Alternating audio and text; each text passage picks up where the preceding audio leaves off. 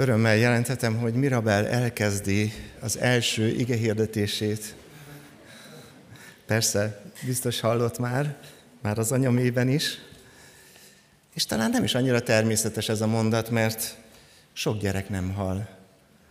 Az anyamében sem, talán utána sem. És hát az a csodálatos, hogy ahogy Gábor is beszélt erről, hogy az Isten igéjét hallani, az mindig életet hordoz. Mindig életet teremt a szívünkben, az életünkben, és hiszük, hogy Mirabel életében is.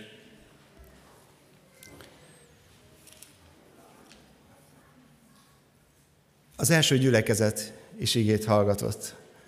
Talán emlékeztek arra, hogy ezen a nyáron, nem, rossz, a, rossz a megfogalmazás, biztos, hogy emlékeztek erre, ezen a nyáron az első gyülekezet életével foglalkozunk, és az első gyülekezet úgy jött létre, hogy volt egy ige hirdetés azon a bizonyos pünkösdi napon. És hányan tértek meg azon a bizonyos pünkösdi napon? Három ezeren tértek meg. Úgy szoktuk mondani, hogy ma három ezer ige hirdetés kell, hogy egy lélek megtérjen. Hát én azt hiszem, hogy abban reménykedem, hogy ez nem így van, de hogy egy ember életében sok ige hirdetésnek kell történnie, amíg Isten megszólítja, Isten életet ad a szívébe, ez egészen bizonyos. Elég lenne persze azt az egyet meghallgatni, de hát nem tudjuk, mikor talál be a szívünkbe az ige. És olyan csodálatos, hogy amikor valakit Isten így az életre hív, valakit Isten megérint, megszólít, akkor, akkor kihívja a múltjából, kihívja a csalódásaiból, kihívja a bűneiből, új életet ad, és ezzel az új élettel elkezdődik valami csodálatos, valami, valami fantasztikus, maradjunk a csodálatos szónál, valami csodálatos élet kezdődik ezzel az új élettel. És ti, akik itt ültök, és mi, akik már megértettük és meghallottuk Isten hívó szavát, ezzel a csodával találkoztunk, Isten hívásával. És a gyülekezet, a kihívottak közössége ebben a közegben érti meg Istent, érti meg Isten üzenetét, érti meg Isten szavát. És ahogy eddig is tanulmányoztuk, ők együtt voltak, együtt vannak. És, és a, a, ma egy arról volt szó, hogy, hogy inspiráló Isten tiszteleteken együtt dicsőítették az Istent. Ma pedig arról lesz szó, és ez lát, látható lesz majd a dián is, hogy az otthonaikban is együtt voltak. Az otthonaikban megtörték a kenyeret, őszinte szívvel és boldog örömmel együttettek, és dicsérték az Istent. Ez ebből fakadt, hogy Isten kihívta őket. Ebből fakad, hogy az Istentől kapott szeretet kiáradt a szívükben, kiáradt közöttük. Azon elmélkedtem, hogy vajon mik történhettek ezeken az otthoni alkalmakon. Abban egészen biztos vagyok, hogy nem az étel élvezetéért gyűltek össze. De, de hogy az otthonaikban is megtörték a kenyeret, ez, ez árulkodó. Ez egy olyan mélységű közösségvállalás, amely az ember szívét, az emberek szívét közel hozza egymáshoz. Én azt gondolom, hogy az otthonaikban volt sok mondani valójuk egymásnak. Talán emlékeztek, visszaemlékeztek. Ne felejtsük el, hogy ők az Úr Jézusnak kortársai voltak. Elképzelhető, hogy közülük sokan ö, látták személyesen Jézust, vagy látták az ő csodáit. Sőt, elképzelhető, hogy részt vettek ezeken a csodákon. Az se kizárt, hogy esetleg Jézus vendégül látta őket. És talán, talán ezeken a házi alkalmakon elmesélték egymásnak, hogy emlékeztek még? Emlékeztek arra, milyen klassz volt, hogy ott voltunk a nagy pusztaságban, már nagyon éhesek voltunk, és Jézus gondolt ránk. És igaz, hogy nagyon kevés volt ott az étel, öt, öt kenyér, meg két hal, de Jézus csodát tett, megsokasította, és jól tartott bennünket, és megvendégelt bennünket.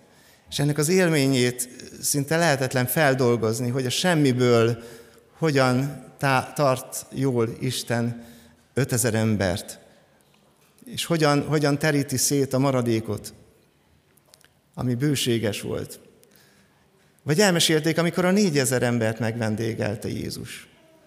Vagy elmesélték, amikor, amikor Péter kiállt, és hirdette az igét, hirdette a megváltást, Jézus Krisztus szabadítását, rámutatott arra, hogy az, amit ti átéltetek Jézussal, az, az Isten tervében volt.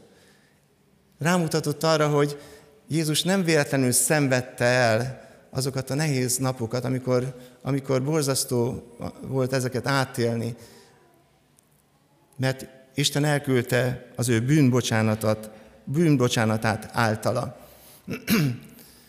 És amikor erről beszélgettek, akkor biztosan eszükbe jutott Jézusnak a tanítása is. Mert amikor megvendégelte az 5000 embert, hát ez nagyon tetszett a népnek. Királyá akarták tenni mindjárt. Arról beszélgettek egymás közt, hogy ilyen király kell nekünk, aki kenyeret tud adni, halat tud adni. Persze Jézus látva a szívük álnokságát elvonult. Aztán következett egy éjszaka, hajóra szálltak, átmentek a túlpartra, Jézus is ö, ö, próbált úgymond elmenekülni ettől ettől a tömegtől, amely félreértette őt, de a túlparton megint csak ez a tömeg várta, és megint csak, megint csak azzal a, azzal a vágyjal várta őt, hogy, hogy tegyen csodát. És akkor azt mondja Jézus, az a János Evangélium 6. részében van leírva, azt mondja Jézus, hogy ti félreértettetek engem. Én nem ezt a kenyeret akartam nektek adni igazából, hanem az élet kenyerét. És azt mondja a sokaság, így olvassuk János evangéliumában, hogy sokaság azt mondja, hogy a, a mi atyáink a mannát ették a pusztában, te pedig életkenyeret kínálsz nekünk. Hát add nekünk azt a kenyeret. És Jézus ott egyértelműen, határozottan kijelenti magát, én vagyok az élet kenyere. És az az örök életre szóló kenyér, mondja Jézus. Talán erről is beszélgethettek. Talán er, ezt is új, újból és újból felelevenítették. Hogy is van ez? Jézus az élet kenyere? Hogy is van ez? Azt mondta, hogy a testét adja nekünk. Hát akkor legyen közösségünk is. Legyen urvacsorai közösségünk is. A Krisztus testének a, a, a közössége, amikor megtöretik Krisztus teste, és egymással van közösségünk. És elkezdték az otthonaikban is ezt újból és újból gyakorolni. És ezt örömmel tették, azt, azt olvassuk, örömmel, boldog örömmel. Nem kellett noszogatni őket. És olyan hosszú ideig voltak együtt, hogy már megint megéheztek. És mi történt ekkor? Hát a házigazda, aki vendégül látta őket, érzékelte ezt a szükséget, és hozott egy kis harapnivalót. Úgy, mint ahogy ma zajlik ez a, a csoportjainkban. Egy nagyszerű közösség lehetett ez. Őszinte szívvel voltak együtt. Az, mit is jelentett a gyülekezetnek az őszinte szíve? A gyülekezet őszinte szíve a bűnbocsánatban nyert, tiszta szívű emberek közösségét jelentette. A gyülekezetnek az otthon, a házi csoportban lévő ö, ö, csapata nem azt nézte, hogy, hogy, hogy mi is lesz a kaja, hogy mit fogunk inni, nem azt nézte, hogy milyen színű a csempe, ha volt csempe egyáltalán abban az időben, nem tudom, vagy milyen körülmények között. Nem az irítség motivált, hogy neki szebb mosdótála van, nem tudom, hogy hát rossz példákat hozok, mert nem ismerem az akkori viszonyokat, ugye mi már a mai összkomfortos lakásokban élünk, és nem is tudom, hogy, hogy egy, egy, egy otthonban mit lehetett irigyelni, de biztos lehetett ott is. Valakinek jobb otthona volt, valakinek kevésbé, tetszetős otthona volt. Nem, nem, nem ezt nézték. A bűnbocsánatban nyert tiszta szívet nézték. Arról beszélgettek, hogy ha Jézus felkínálta neked és nekem az élő kenyeret, vajon éltél-e vele? Vajon elnyerted te is a bűnbocsánatát az Istennek? Volt-e szükséged erre a bűnbocsánatra az elmúlt héten? És ez a, ez a közösség, ez örömöt, örömöt jelentett számukra. A gyülekezet öröme tehát elsősorban a házi közösségek öröme, elsősorban a Krisztussal és az egymással való közösség öröme volt. Nem az étel minőségének és mennyiségének az öröme, nem a tálalási körülményeknek az öröme, hanem, az éte, hanem a, a bűnbocsánatban nyert embereknek az öröme. Tulajdonképpen be is fejezhetném a mai ige hirdetést, mert, mert erről az egy dologról beszélünk, hogy, hogy vajon a mi örömünk megvan-e? Vajon a mi tiszta szívűségünk megvan-e? És vajon olyan őszinte, mint az első gyülekezet öröme és tiszta szívűsége volt? Vizsgáljuk meg a szívünket, az életünket, hogy ez így van-e. Mégis, mégis szeretném egy picit kibontani, tovább nézni a Bibliában a vendégszeretetnek a kérdését veletek együtt, és szeretném, hogyha, hogyha a vendégszeretet, mint bibliai érték állna elénk ezen a délelőttön. Nagyon egyszerű képletet írtam fel, matematikusok biztos szeretik az ilyen képleteket. A vendég meg a szeretet az egyenlő a vendég szeretettel.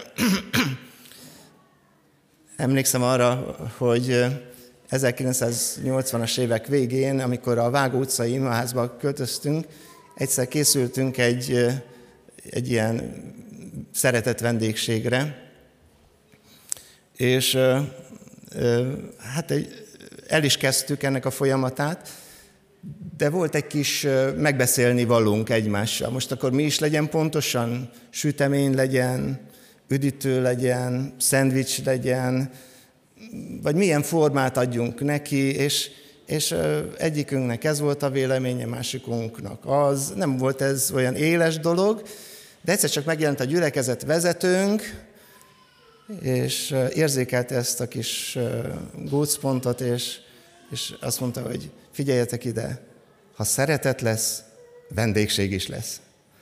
És ilyen egyszerű. Ha szeretet lesz, vendégség is lesz. Megoldódott minden. Rögtön, rögtön közös nevezőről jutott, mert nem tudom, mi volt a közös nevező. Talán nem is volt lényeges, hogy mi, milyen étel készült. De elkészült. És olyan közös szeretettel fogyasztottuk el, és beszéltünk Isten dolgáról, hogy bennem ez maradt meg. A vendég szeretetnek ez a sava borsa. És amikor az első gyülekezetben összegyűltek, és amikor mi összegyűlünk, akár egy szeretett vendégségben, akár az otthonainkban vendégeket látunk, akkor ez a vezérlő elv. Van-e szeretet a szívedben? És erre találtam egy nagyon jó példát a Bibliában, ezt szeretném elétek hozni, és ennek a tanulságait veletek átbeszélni, ez pedig Ábrahám élete és Ábrahámnak a története.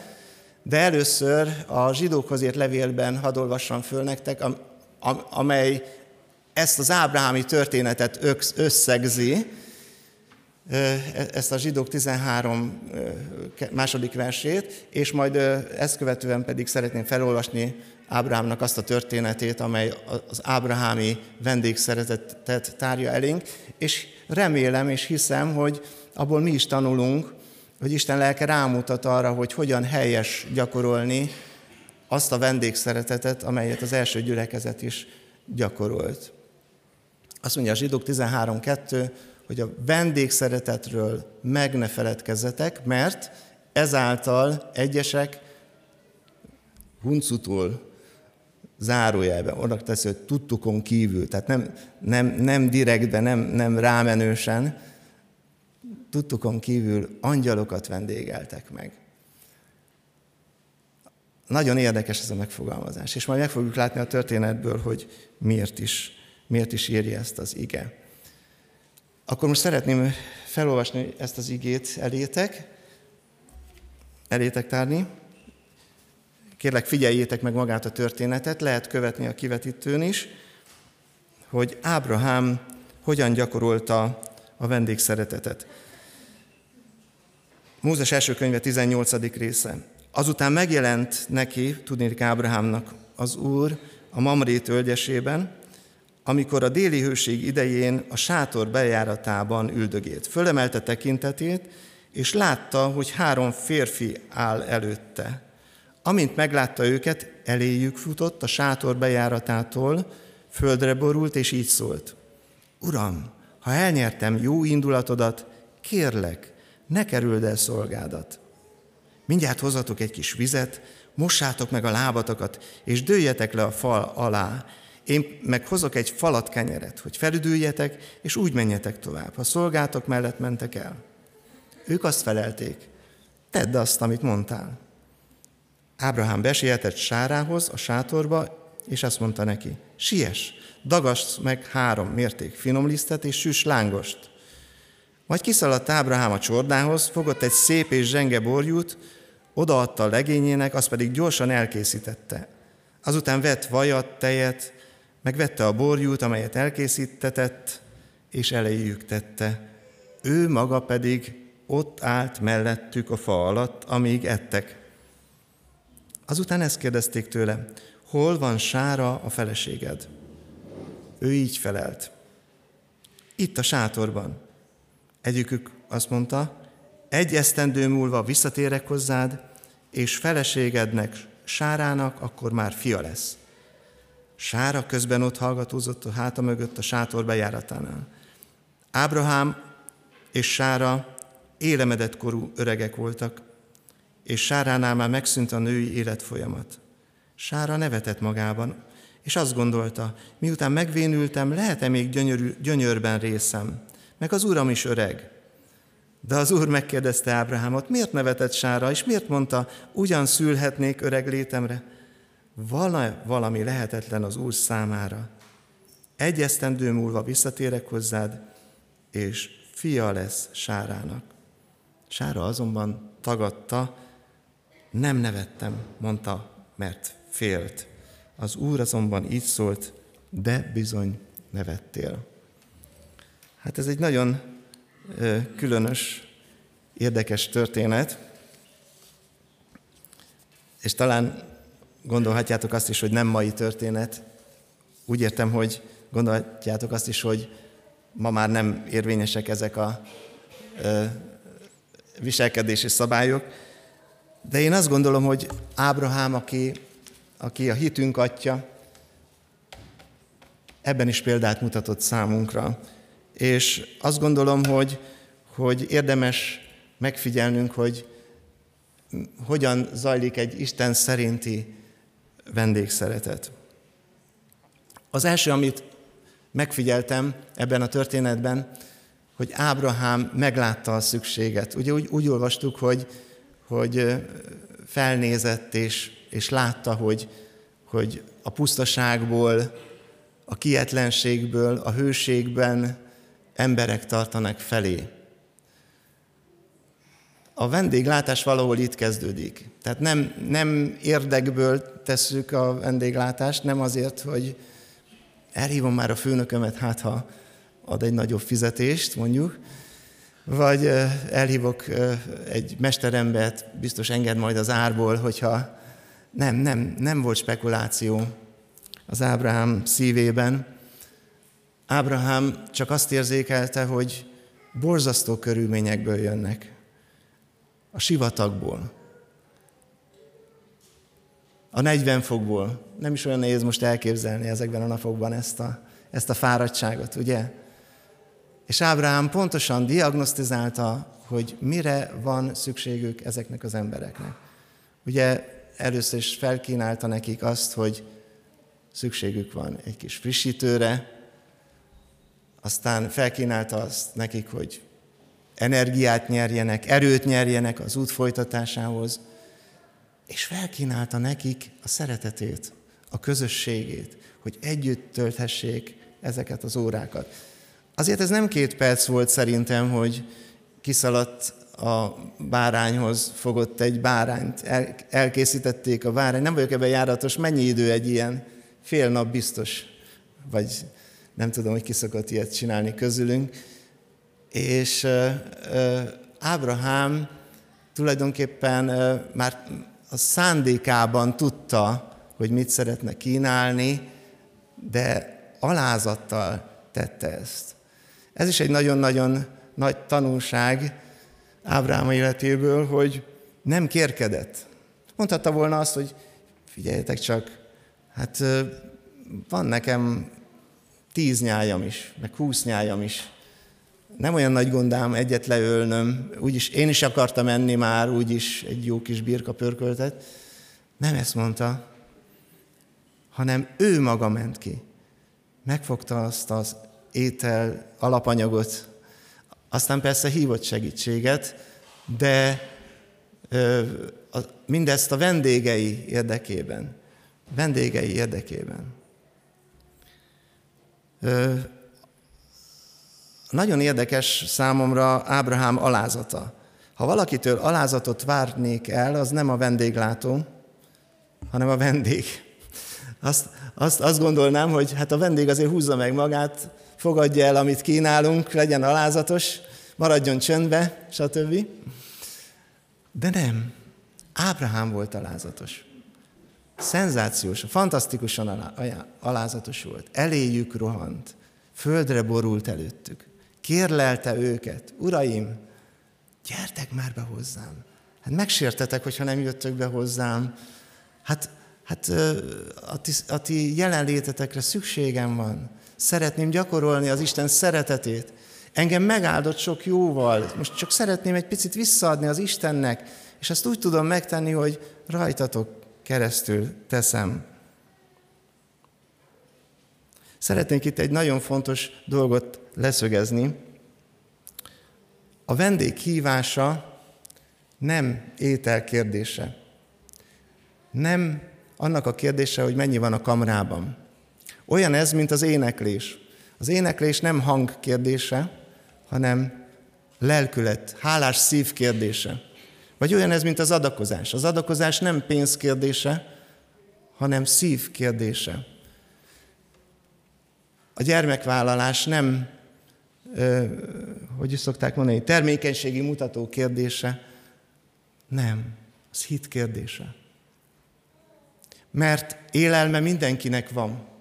A bizonyíték rá, hogy él és abból az élelemből, amiből ő él, abból meg tud osztani másokkal, ha a szíve nyitott erre. Mert pénze mindenkinek van. Valamiből vás, különösen mai értelemben véve, ugye az Ábrám idejében azért még nem biztos, hogy pénzről kell beszélnünk, de, de hadd hozzam a mai, mai gyakorlatunkat, hogy valamilyen, valamilyen szintű pénze mindenkinek van. A diáknak is van, lehet, hogy az ösztöndíj, lehet, hogy a szülőktől kapott pénz, de valamiből megveszi a hamburgerét, vagy valamiből ö, elmegy a moziba, van, van valamennyie, és hogy abból, abból ő adakozik-e valamennyit, a szív kérdése. Ha föl, fölismeri azt, hogy mindenem, amin van, azt az Úrtól kaptam, hát hogy ne adnék vissza ebből hálás szívvel, akkor tud adakozni. Ha ezt nem ismeri fel, akkor biztos, hogy kevés lesz a pénze is. Tehát az adakozás az nem lemondás, hanem, és nem is, nem is egy jó befektetés, bár, bár az, hanem, hanem a hálás szívnek a kifejezése. És ö, ugyanígy ezek a példák, amiket mondtam, ez, ez úgy hiszem, hogy hitbeli kérdések, és ugyanígy, az, ahogy már erre utaltam, a vendéglátás is ilyen értelemben nem étel kérdése, hanem szív kérdése. Hogy abból, amit Isten nekem adott, abból tudok-e megosztani másokkal. Alázattal felkínálni abból, amin van. Nem többből, Nem többből. A Bibliában nagyon sok történet van, amely erről szól. Volt egy seraptai özvegy, akinek, akinek alig volt élelme. De amikor az Isten emberét megkínálta, akkor lett élelme. Lett élelme. Ábrahám Isten embereként tekintett a vendégeire. És ö, ö, egész másként viszonyult az Isten szeretetével hozzájuk. Szóval Ábrahám elkészítette az ételt, és biztosította, biztosította a feltételeket. Bevonta a munkatársait is. Először is szólt a feleségének.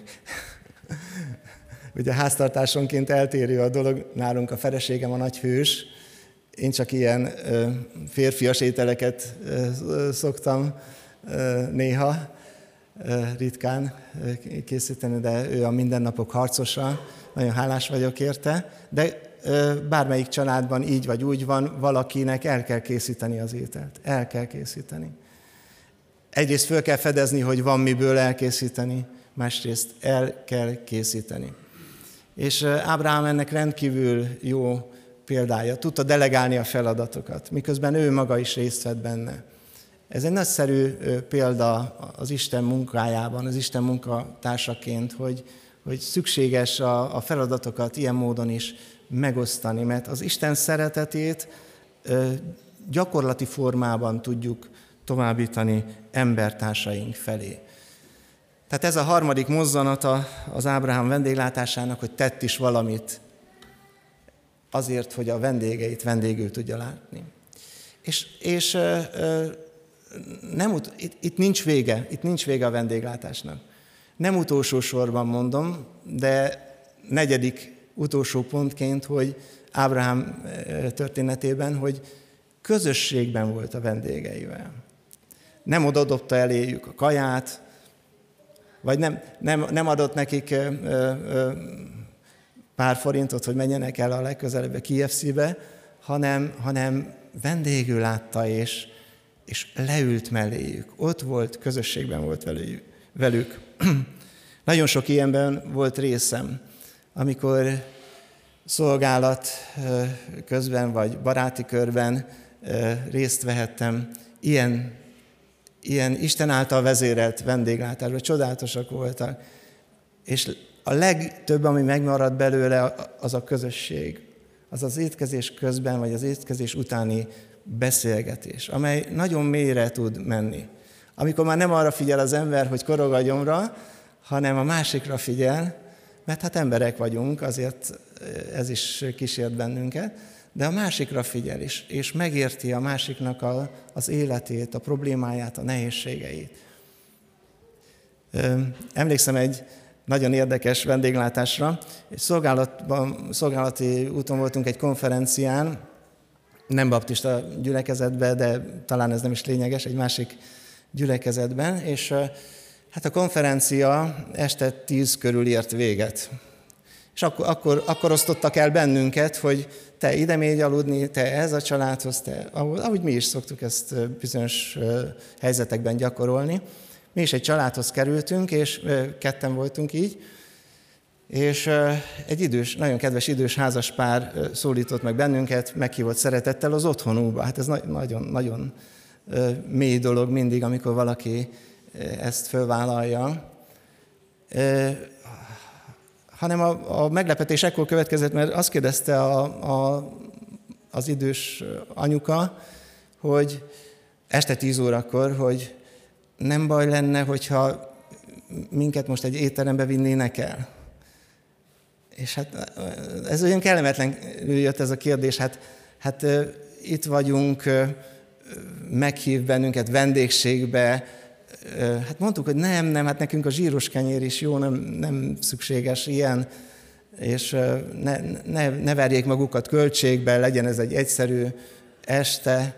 De olyan kedvesen hívtak, hogy, hogy hát természetesen elfogadtuk, meg aztán nem is nagyon volt más választásunk.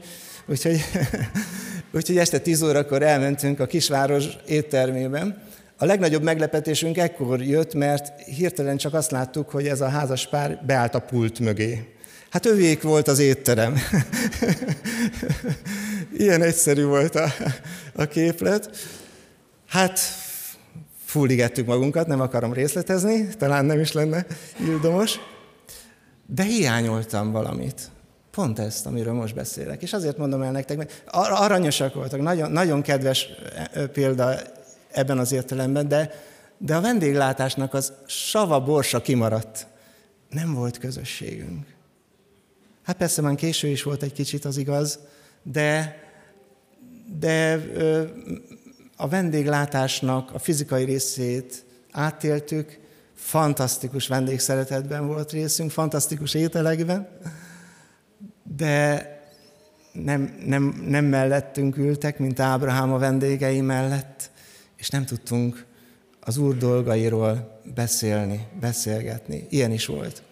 Azért a legtöbb eset nem ilyen volt, a legtöbb eset olyan volt, amikor az étel mellett uh, uh, Isten szeretetéről beszélgethettünk.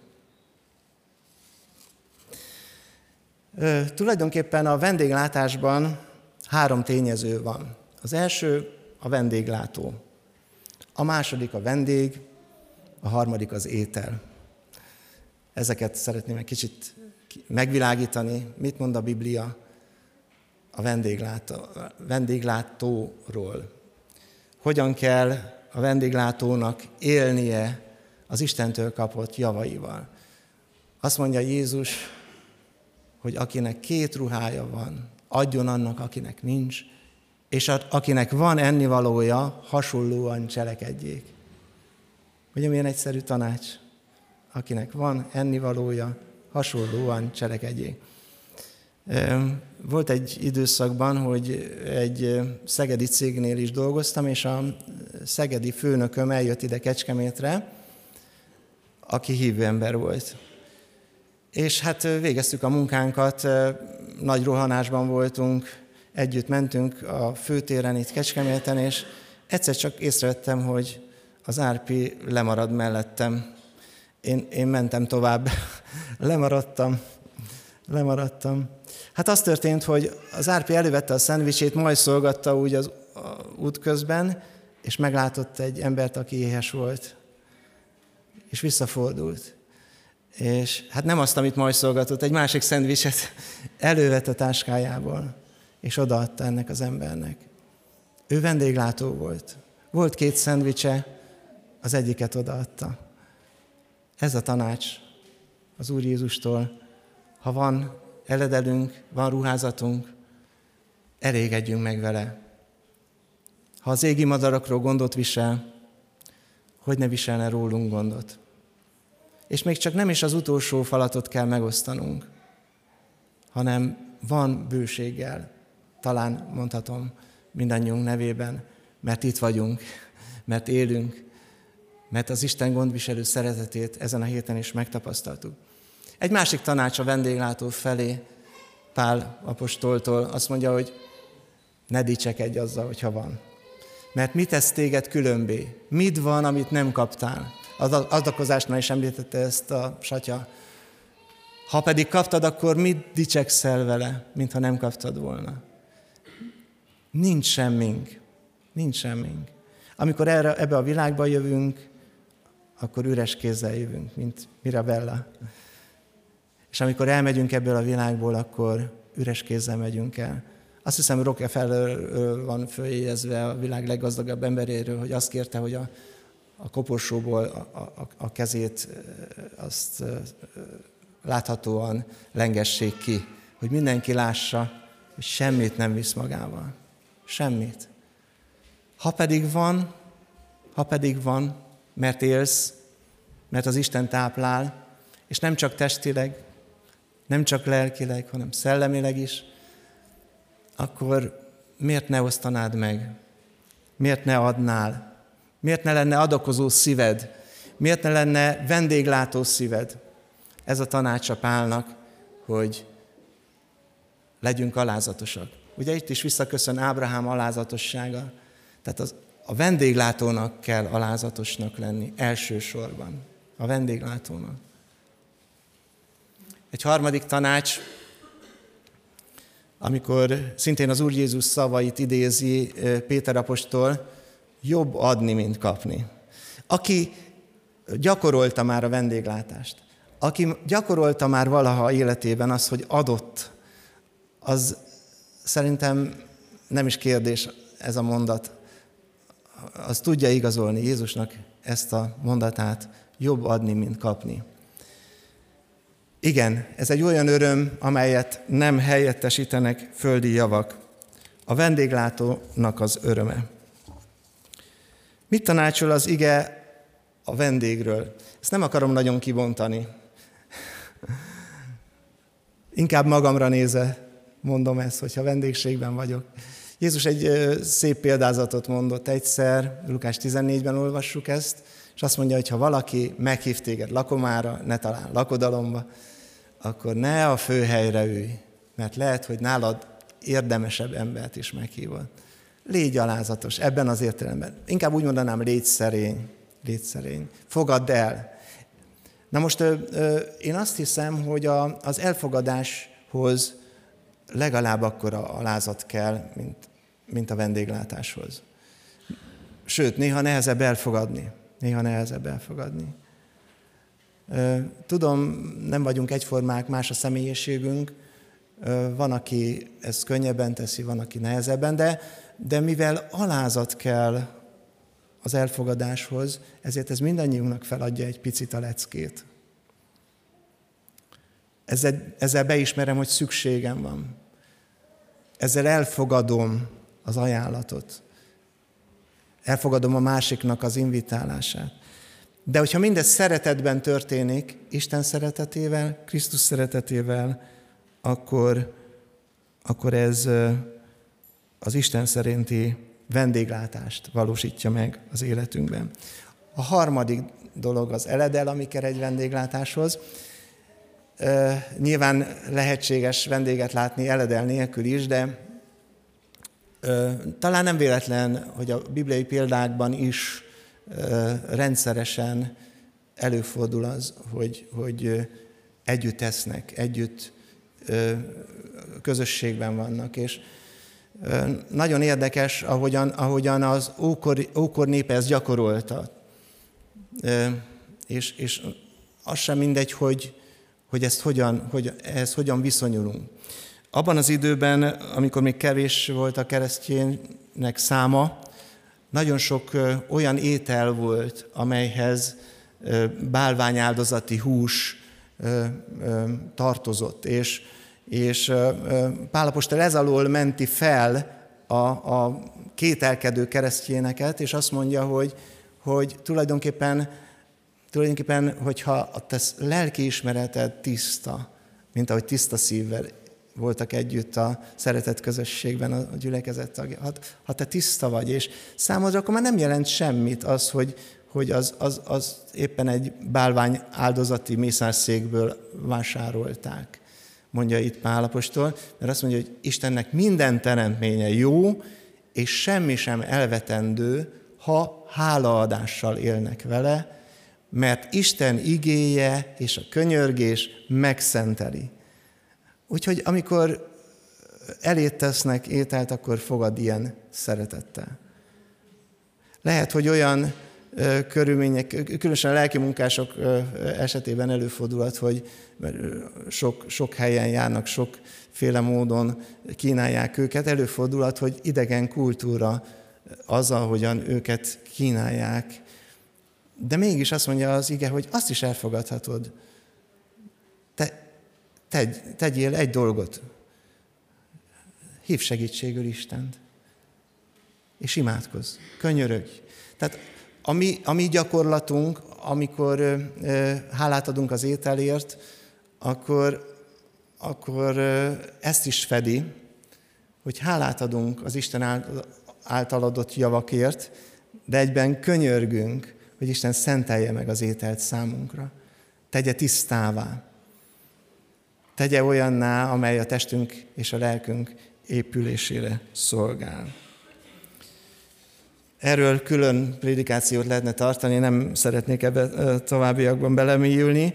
A lényeg ennek, hogy, hogy fogadd el, amit, amit vendégként tapasztalsz. Furcsa lett volna, hogyha Ábrámnak azt mondják a, a vendégül látott angyalok, emberek, akik, akiket testileg látott vendégül, hogy hát figyelj csak, az a bárány nem tetszik nekünk, az sánta volt, abból ne csinálj nekünk eledelt. Vagy, vagy azt mondja, tudod, még nem is szeretem ezt a dolgot, akkor, akkor inkább süssél valami egészen más. Nyilván vannak egészségügyi helyzetek, nyilván vannak ízlésbeli különbségek, de Isten igéje egy jó tanácsot ad, hogy vendégként légy szerény, alázatos, és könyörögj Istenhez, hogy Isten szenteljem meg az ételt. Miért fontos ez? Hogy a közösséget ne rontsa meg a vendéglátás. Hogyha olyan szeretettel tudod fogadni, ahogyan a vendéglátó adja, akkor, akkor jön létre a közösség. Akkor, akkor tölti be a vendég szeretet az Isten szerinti célját. Húha, de eltelt az idő. Egy, az utolsó gondolatra szeretnék kanyarodni. Nem tudom, gondoltatok-e már így az Úr Jézusra, hogy ő vendég és vendéglátó is volt egy személyben. Felolvasom ezt a történetet nektek, hogy már a feltámadása után egyszer megjelent a tanítványainak a túlpartján, azt mondta nekik, azt kérdezte tőlük, fiaim, nincs valami ennél valótok? Így választottak neki, nincs. Ő pedig ezt mondta nekik, vessétek ki a hálót a hajó jobb oldalán, és találtok. Kivetették, tehát, de kivonni már nem tudták a rengeteg hal miatt. Ekkor odaszólt Péterhez az a tanítvány, akit Jézus szeretett, az Úr az. Amikor Simon Péter meghallotta, hogy az Úr magára vette felső ruháját, mert mezítelen volt, és belevetette magát a tengerbe. A többi tanítvány pedig a hajóval jött, mert nem voltak messze a parttól csak mintegy 200 könyöknyire, és kivonták a hálót a halakkal. Amint kiszálltak a partra, parazsat láttak ott, rajta halat, és még kenyeret. Ebben a történetben Jézus vendég volt, vagy vendéglátó? Én azt hiszem, hogy mindkettő. Isteni tulajdonság, Tamás is utalt erre a, a dicsőítésben, és köszönöm az énekeket, nagyon ö, ö, mélyek voltak ebből a szempontból is, hogy, hogy a mi Istenünk mind a kettő. Ez egy isteni tulajdonság, hogyha vendég is tudsz lenni, vendéglátó is. De az Istenben ez egyszerre jelenik meg. És ami leginkább egyszerre jelenik meg, hogy ő egy vacsorára hív. Azt mondja az egyik gyülekezetnek, hogy ime az ajtó előtt állok és zörgetek. Ha valaki meghallja a hangomat és kinyitja az ajtót, bemegyek ahhoz, és vele vacsorálok, ő pedig én velem. Tudjátok, ebbe az a csodálatos, hogyha az Úr Jézus leül a vacsorához, akkor ott megtisztul a szív. Zákeushoz így ment be.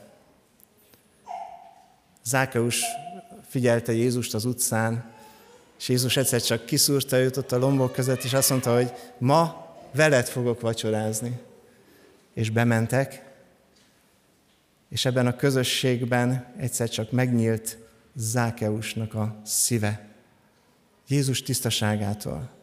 Az ő személye nem parancsol, az ő személye nem ö, hoz téged kellemetlen helyzetbe, Egyszerűen az ő szeretete, békessége mély bűnbocsánatot hordoz.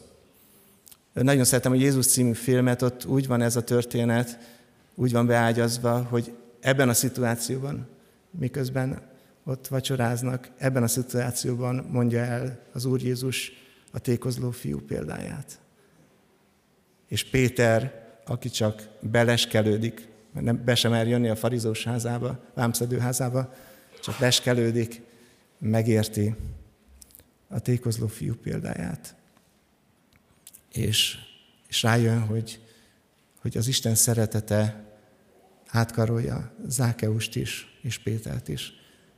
Ilyen az, amikor Jézus veled vacsorál. Ilyen az, amikor az Isten áttölel, karjába zár. Erre hívlak most, hogy fedezd fel Isten vendéglátó szeretetét, a bűnbocsánat tisztaságát, amelyben az első gyülekezet volt együtt. És akkor örömöd lesz, nem az ételben, hanem az Isten szeretetében, az ő bűnbocsánatában és az ő kegyelmében, amely ma is kiárad életedre. És hogyha szeretnéd, hogyha megjelenjen családod életében, a házi közösséged életében, a gyülekezet életében, a városunk életében, akkor hív be őt, nyisd neki ajtót, hogy veled vacsoráljon. Hajtsuk meg a fejünket imára.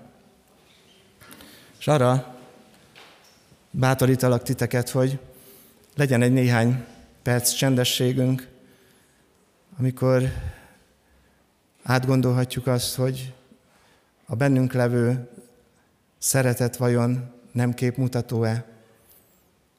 Még ha hívunk is vendéget, nem érdekből tesszük-e? Vagy legyen ez a csendesség olyan, amely, amelyben vágy születik arra a vacsorára, amelyet az Úr Jézus kínál. Kérlek, csendben imádkozzatok, és majd én fogom befejezni ezt a csendes ima percet. Magasztalunk téged, mennyei atyám, a te gondviselő szeretetedért, magasztalunk téged a te kegyelmedért, amelyet Jézus Krisztusban nyújtottál felénk. És köszönjük, hogy van lehetőségünk ezt a kegyelmet továbbadni. Köszönjük a benned és az egymással való közösségünk lehetőségét. Arra kérlek, hogy forgasd a szívünkben a te igédet, hogy Ábrahám példája legyen a mi életünk részesévé is, hogy az első gyülekezet öröme és tiszta szívűsége hadd legyen a mi életünk része is. És add meg azt a kegyelmet, hogy veled is le tudjunk ülni, hogy be tudjunk engedni, Uram. Imádkozom azért, hogyha van valaki itt, Uram, aki, aki szeretne téged beengedni, akkor kérlek, hogy, hogy szólítsd meg őt, és hadd tudja kinyitni a szíve ajtaját. Imádkozom azért, hogy, hogy szólítsd meg, és add a te bűnbánatodat, a te bűnbocsátó örömödet az életébe. Légy áldott, hogy megcselekszed ezt. Amen.